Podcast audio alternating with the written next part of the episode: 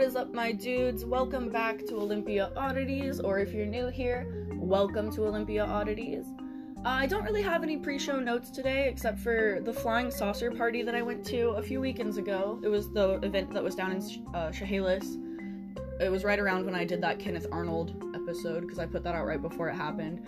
It was awesome. Probably my favorite um, little like alien UFO event that I've been to around here everyone was like really nice and in a great mood. They had the museum open and you could go in and like look at like there was like a funeral hearse which was awesome or like stagecoach and they had an iron lung which I thought was super cool. I had like geeked out over it.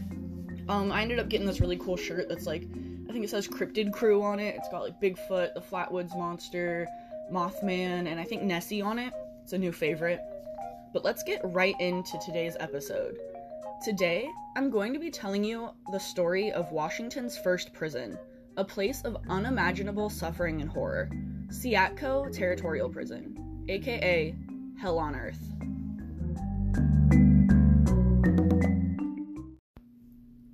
The town of Bucoda, Washington, was settled in 1854 by Aaron Webster. He built a sawmill upon the local river, in the 1860s, Aaron Webster sold his property claim and mill to Oliver Shedd. At this time, the town took on the name Seatco, a native word meaning haunted place or devil place. The Northern Pacific Railroad set up a stop in Seatco in 1872, helping to further expand the town. At this time, the entire Washington territory lacked a prison. At this time, prisoners were kept in or kept incarcerated in jails run by local sheriffs. Uh, the sheriffs usually got about a dollar per day per prisoner, and security at these jails were questionable at best. In 1878, the Washington Territorial Legislature authorized a six year contract with Thurston County Sheriff William Billings to build the first territorial prison in Seatco. The prison at Seatco was established by Pierce County Sheriff Jeremiah K. Smith, Thurston County Sheriff William Billings, and Territorial Gover- Governor Elijah P. Ferry, with private funds provided by businessman Oliver Shedd. According to Bucoda, The Little Town with a Million Memories by Julie MacDonald Zander, the contract also required Billings to house, feed, and clothe the convicts, caring for any who grew sick, recapturing any who escaped, and employing them in suitable work. He could keep the profits from the lawbreakers' labor. The prison would cost taxpayers 75 cents per day per inmate. When it was finished with construction, the prison was 40 by 100 feet, three stories tall, and constructed of Douglas fir planks. The cells were located on the first floor, with a narrow staircase coming down from the second floor providing the only access to them. A guard stood watch on the landing at all times. The second floor held a kitchen and dining area, a tailor and shoe shops and quarters for the guards, and for the occasional female inmate. There were 36 cells in total, each designed to hold three inmates. They were 8 by 10 feet, and the narrow iron barred window each one had did little to combat the eerie darkness that the prisoners were forced to live in. Imagine sharing 8 by 10 feet, so that's about the size of a horse stall, with three other dudes. Ugh. The cells were unheated, and the only bathroom provided was a bucket in each of the cells. So you're not just living with these three dudes in this tiny little horse stall sized area, you're also sharing one bucket between the three of you. Ugh. No visitations were allowed, and access to clergy was forbidden, which was incredibly unusual for the time.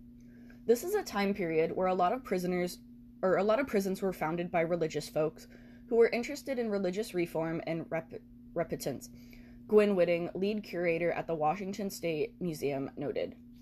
By the end of 1879, 30 inmates were kept at Seatco Prison.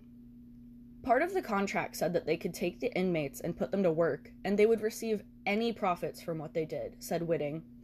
Basically, they were paid to house and feed them, and then on top of that, they were getting the money for the labor from the inmates.